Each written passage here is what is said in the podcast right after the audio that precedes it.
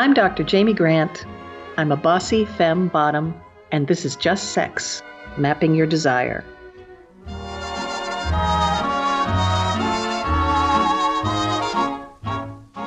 Welcome to Emergency Podcast number two.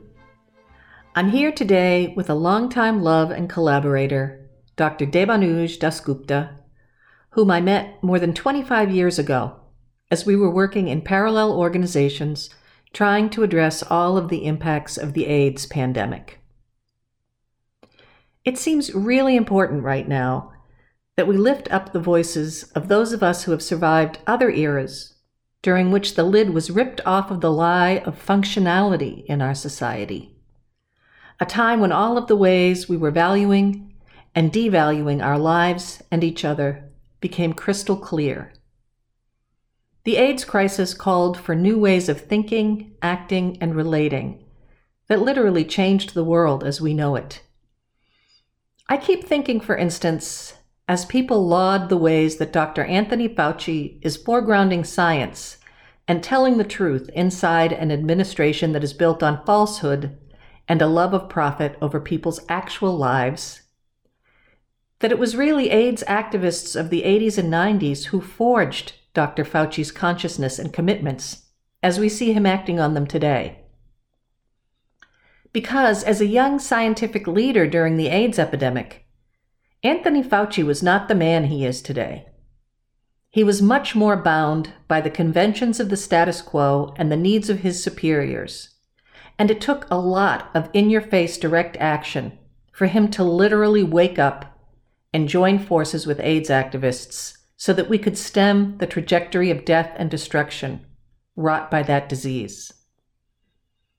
So, seeing him step up in this period has really led me to think about what else we can shape. How else can we use our conviction and our relational power? What do we need to be doing today to forge the consciousness and commitments that are going to get us through this period? This is why I have brought Dr. Dasgupta here to help us think, dream, and move into our future with love, passion, and determination. Welcome, Debanuj.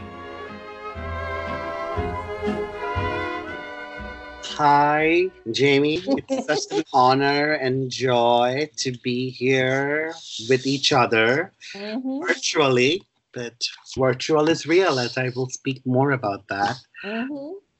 Well, introduce yourself as we generally do in the pod by offering first three descriptors of your desire for our listener. Hi, Jamie. Uh, I always think of myself as a slutty brown bottom, and I'm very mm-hmm. proud of that. I'm very, very kind of, you know, it kind of sends tingles through my body to think of myself as a slutty brown bottom. Mm, thank you.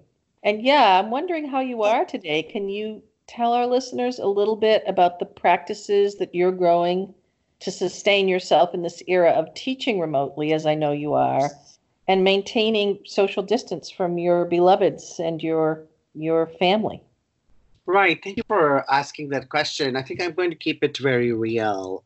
Today, as I was telling you earlier, I have a little bit of a cold, a tonsil discomfort in my throat and ear and it sends me panics like oh do i have mm-hmm. covid-19 virus did i catch it and it also sort of sends me back in time thinking about when i was first doing hiv aids prevention work in the early 90s in Calcutta, India. And it wasn't as big as a pandemic in India as yet, uh, HIV/AIDS in the 90s, but we knew it was coming.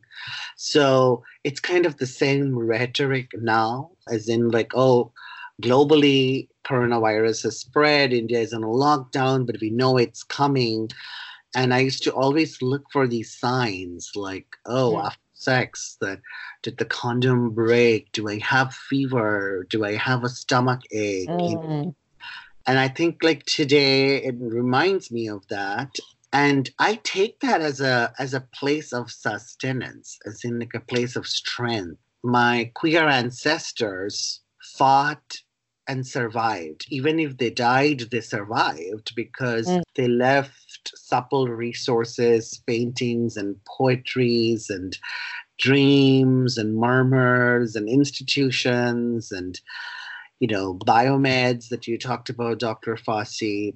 the one of the ways i have been drawing sustenance for myself is i've been communing with those before us so, for instance, a friend of ours, common friend of ours, posted a picture on Facebook about putting a bear by her window because the community children are doing panda spotting. Yes. And the brother was holding the bear with him uh, when he was at St. Vincent's in the in the late 80s, early 90s. Yes. I looked at the bear's picture and I thought of what it might have felt for him to have hugged it right? And what it might have meant for this for this bear to travel from St. Vincent's in her luggage, or was she holding it?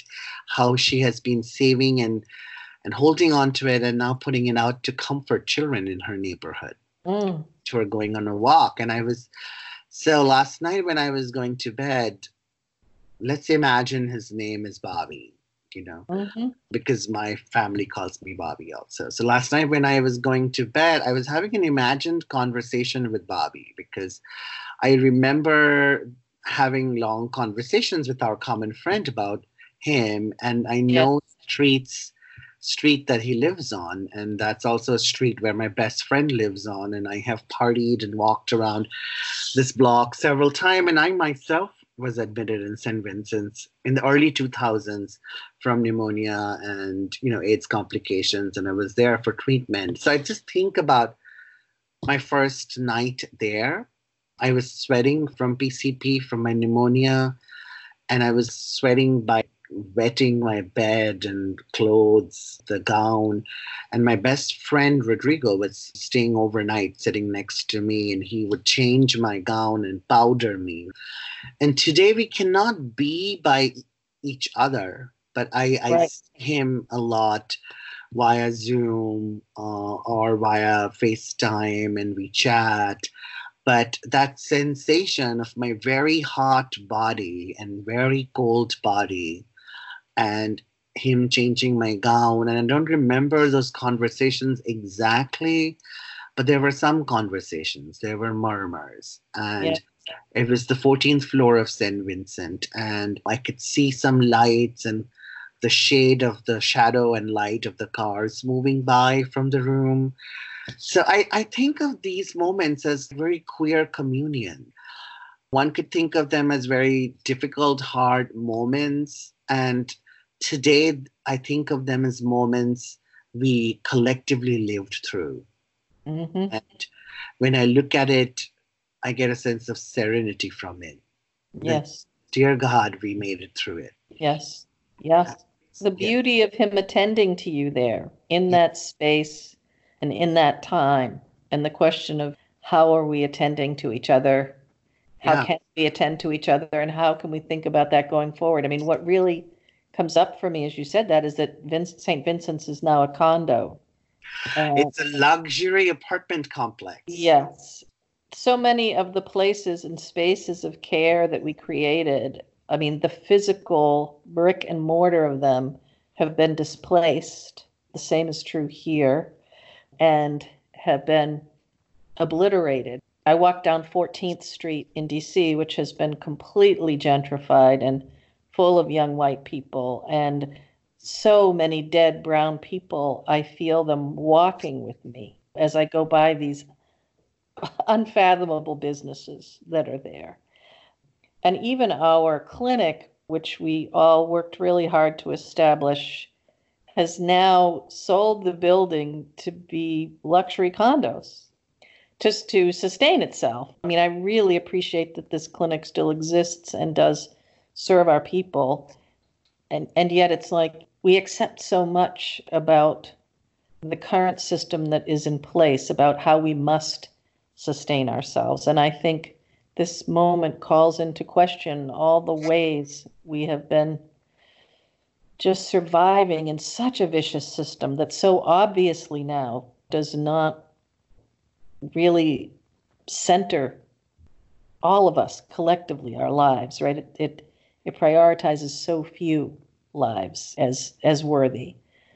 That moment, I know you asked me about my teaching question, like what does teaching online mean and how do I sustain myself? I think I often think of how in this moment where everything about the body, being close to each other, breathing, sneezing, spit, even the air between people is dangerous, right? Mm-hmm. At least during the AIDS epidemic, it was like as long as you don't have sex with somebody, right? I mean, we could be cuddling or hugging, you know, right. we'll jack off on the video with each other. There is this kind of fulfillment and unfulfillment fulfillment part. And teaching online, especially I teach gender and sexuality studies human geography, where I'm talking of very real issues racial segregation, zoning, gender and migration. And I don't get to see my students in this online space. Some of them have their videos on, some of them don't. How do you talk about bodies and race and place on an online class where I have to very quickly turn my materials into online resources. In my queer theory seminar, which is really about queer theory, uh, human rights, and geopolitics, I mean, everything we are reading is very timely. We just read things about biopower, biopolitics, AIDS pandemic, regulation of bodies and desires.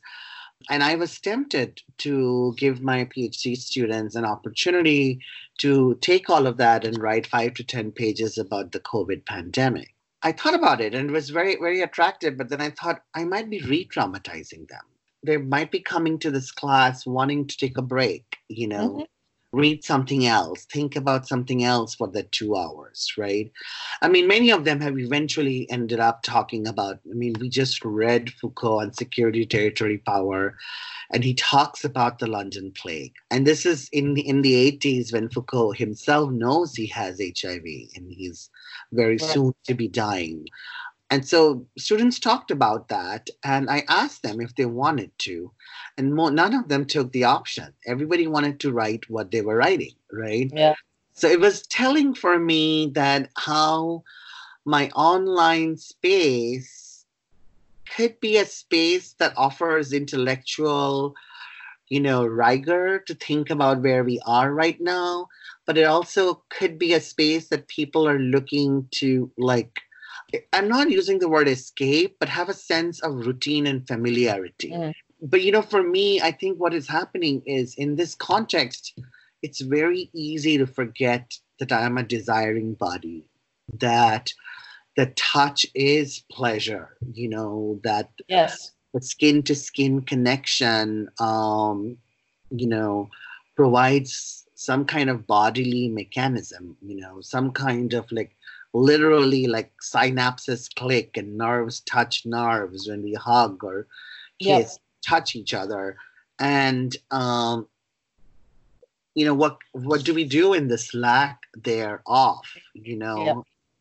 and so I don't have an answer. Um, I've been sitting with it, and I've been I've been I've been learning to accept it.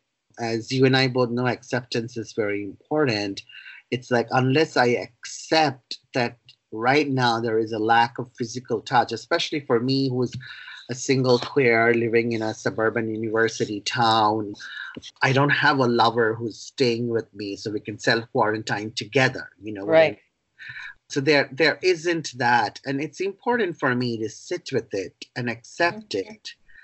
And there are days when I rejoice it because it's like I finally have my body to myself. Oh, wow. Mm. Mm. Have I taken the time to stand naked in front of the mirror yet? No. Mm. I was thinking about this. Have I taken the time to take a really long shower and just like touch parts of my body that I can touch? You know, I haven't. And so these are clues for me who has PTSD, survivor of multiple kinds of pandemics and trauma. I'm not present in my body, and there are ways through which I can still be present. that perhaps mm-hmm. I'm over intellectualizing as a way of getting away from my body. It's so interesting. You know, I'm sequestered with my two children. So mm. I do feel like the hugs and the physical connections that we're having with each other are just really important. They're important to me in ways that don't maybe seem so important to them. But I'm just really aware of that the ways that we're treating each other, the ways that we're going to survive this time of being locked down, maybe for months, right? We don't know yet. I'm really in the one day at a time with them. My daughter is definitely, she's both more affectionate in this period and then more prickly and more brittle, it feels like, right? That she can really very easily get into a hard space. And as a parent, I'm just really thinking about what can I do to support her system. She's learning online. She can't see her friends. Her really close friends live right down the street and they cannot see each other. And then I have a 21 year old son who's home from college. He's bi identified and has had lots of different lovers, but right now has this really incredible woman in his life who actually lives 20 minutes away. And so, for a period of this, we have been allowing her to come in and go and go just back to her parents so that it's, you know, our bubble, if you will. It, it really reminds me of the AIDS crisis, right? It's like managing our risk for pleasure. It's really good for his emotional state and his ability to sustain his goodwill and his good actions in the group for him to hold and have sex with his lover. Yeah. And it's really good for her and so I'm almost 60. Her parents are the same age. And so we are holding this group. But for the next two weeks, everyone's decided they can't see each other at all. It feels like a very critical time. He's super grumpy. And I'm, of course, I'm a sex activist. I'm encouraging him to do all these, like, you know, different practices that we know, you know, video, masturbation, all the different to, to support him. And you know, I'm his mother, so he doesn't want to fucking talk to me about that, which I completely understand. Um, but I'm just really noticing that he is naive to a time like this, right? He's used to having access to sex whenever he wants it, and he actually needs more help. What I can do is call in my other people who are close to him to right call him and check in and try to build practices that are going to sustain him. It's a very interesting time to be looking at our units of safety and how do we build practices within those units we've defined mm. to maximize our health and minimize our exposure to risk. Right. And I'm as as you're talking about this, I was thinking, well, I have not had sex in 2 weeks and that's a decent period of time for me to i mean i've had periods in my life when i was early in recovery and we could talk a little bit about what recovery mean, means for me in this context and how yep. recovering from you know the 12 step model has been so helpful for me in this moment. So i went i have not had sex in two weeks and i was like wow this i never even thought about it because i've been busy thinking about other things and i'm like oh two weeks went by and i didn't have sex and well it's actually a good thing. And now i get to think about really what kinds of porn gets my jam. Right. what kind of sexual dialogue and texting with the guys, you know, really yes. gets me hard on, you know. Yes. I mean, maybe I will draw and write more about this as we stay more and more in the lockdown. And I really want us to write more. I know you have a question about, you asked me about how what I take from our book, Friendship as Social Justice Activism. Yes, yes. And critical solidarities in global perspective that Niharika Banerjee, Rohit Dasgupta, you and I co edited with so many wonderful activists and academics who even see themselves as activists, busting these binaries, writing their heart out to each other. So, I mean, I do think that this is a time for me to write love letters, to tell oh. Oh. my friends how much I love them. Perhaps this is a time for me to make amends or go deeper with some of my amends. You oh. know? For that, I have to be emotionally and spiritually grounded. And right. what better a time to be in retreat with myself, right, to do this. So, you know, as you know, I'm in a 12 step recovery program, and the Zoom, you know, recovery meetings have been a blessing because part of me is like, boy, I'm so glad I'm not using or drinking through this. Yeah. Because, I mean, that's not to judge friends who are drinking or maybe smoking other substances to kind of cope with all this. That's not to judge, but for me, it was a sure shot to destruction, right? right. And I risk factor given, right? I mean, it, it would put you at risk around the kind of distance we need right now. Right? I would not look for distance. I would not think about those things. I would probably skip meds. I would be absent a lot from my work I wouldn't be present for my feelings, including anxiety. That it's just helpful for me to observe that I'm anxious. Mm. Because if I don't observe it, I wouldn't be able to accept it. Right. And if I don't accept it, I'm going to try to keep reacting to it. I'm going to try to control and manage my things that I'm anxious about. And this is a test case of powerlessness, this situation, that I am powerless over several things in this universe.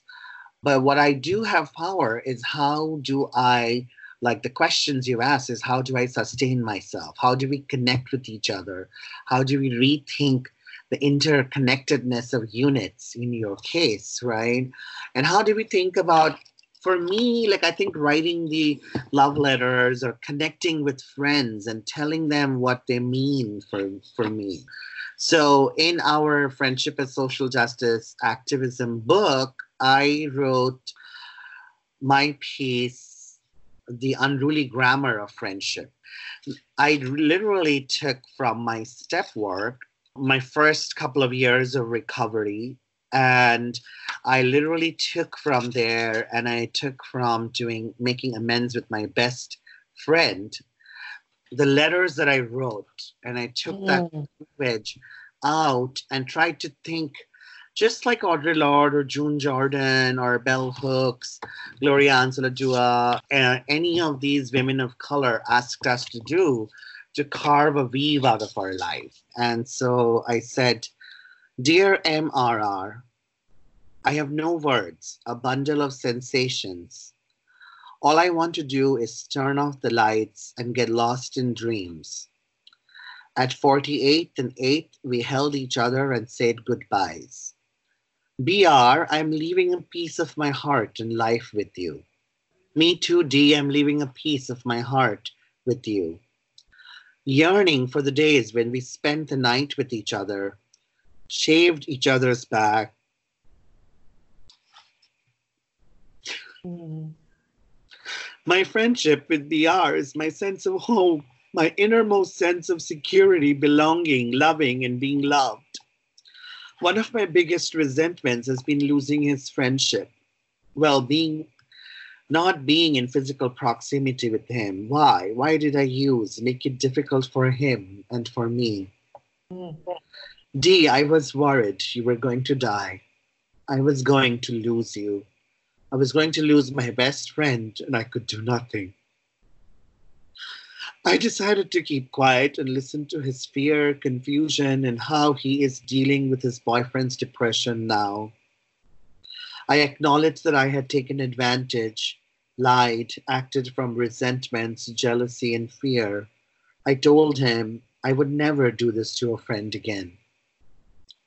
We looked into each other's eyes, I wish I did not have to say goodbye to him.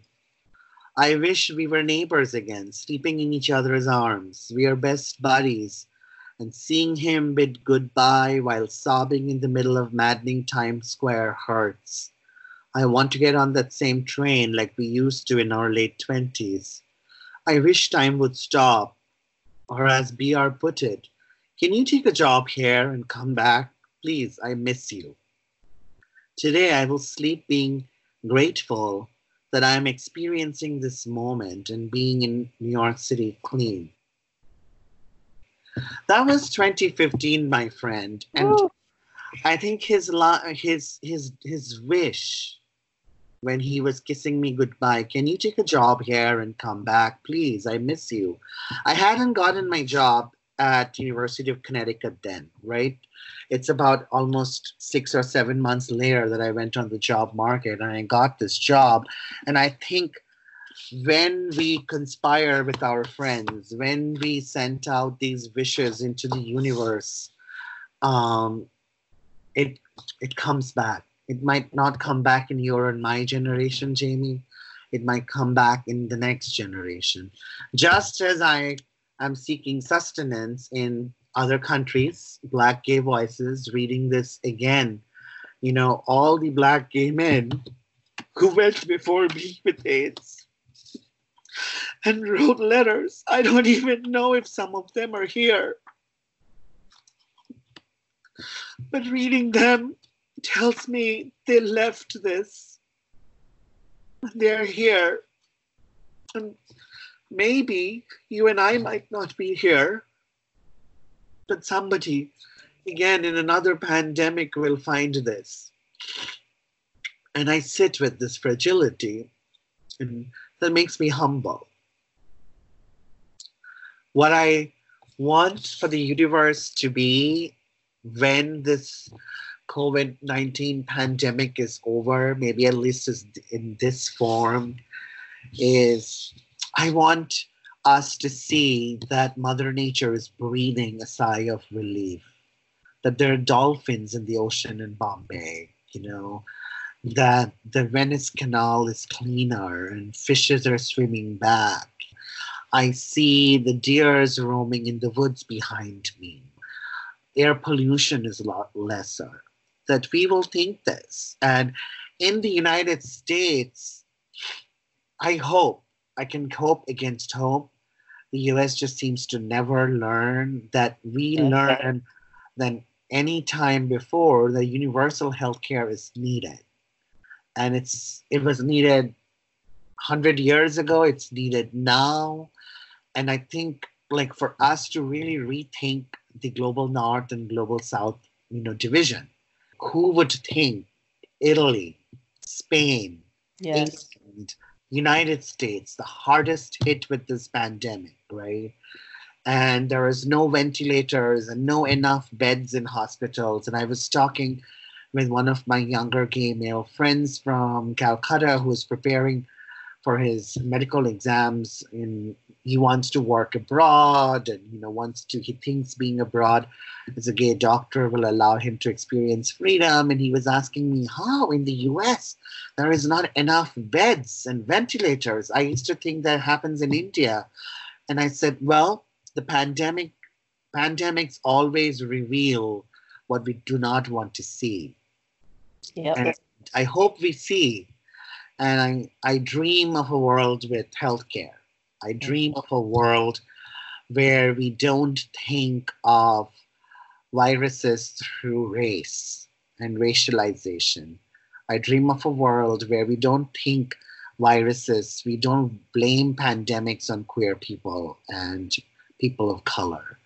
Um, I dream of seeing you soon and hugging each other in person. Yes, I dream of that too. I, I just can't thank you enough for this beautiful beautiful emergency podcast. You've given us all incredible sustenance and a lot to think about and dream about. So thank you. Thank you, Deb. I'll thank see you, you, soon. I love you. Thank you from a slutty brown bottom. I love you. love you. Bye. Bye.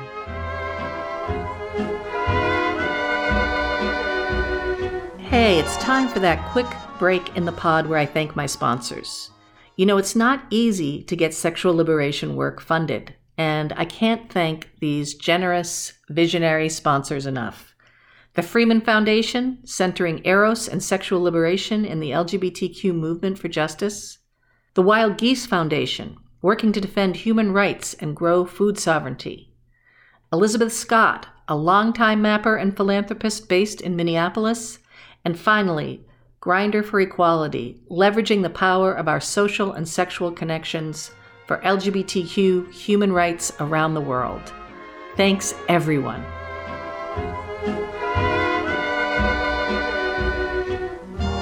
That's a wrap.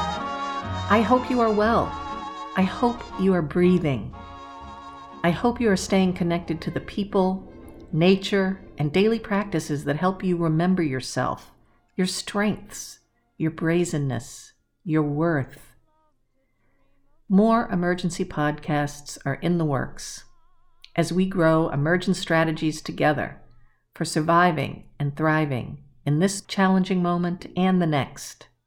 I want to suggest that while our in person interactions are contracting, our phone, text, email, snail mail, and video connections must expand. And we can be expansive in them. We can be brazen, vulnerable, ever more true to ourselves. We can still want more from this world and from each other. We can still want. I'm here. Hey, I hope you enjoyed the podcast. If you did, please head over to iTunes and give us a zillion stars. Send a link to your friends. Talk us up. If you'd like to respond to the show or stay connected, find us on social media under Just Sex Podcast and Desire Mapping. And if you have questions for me about your desire map or comments, you can email me at justsexpod at gmail.com. I'd love to hear from you.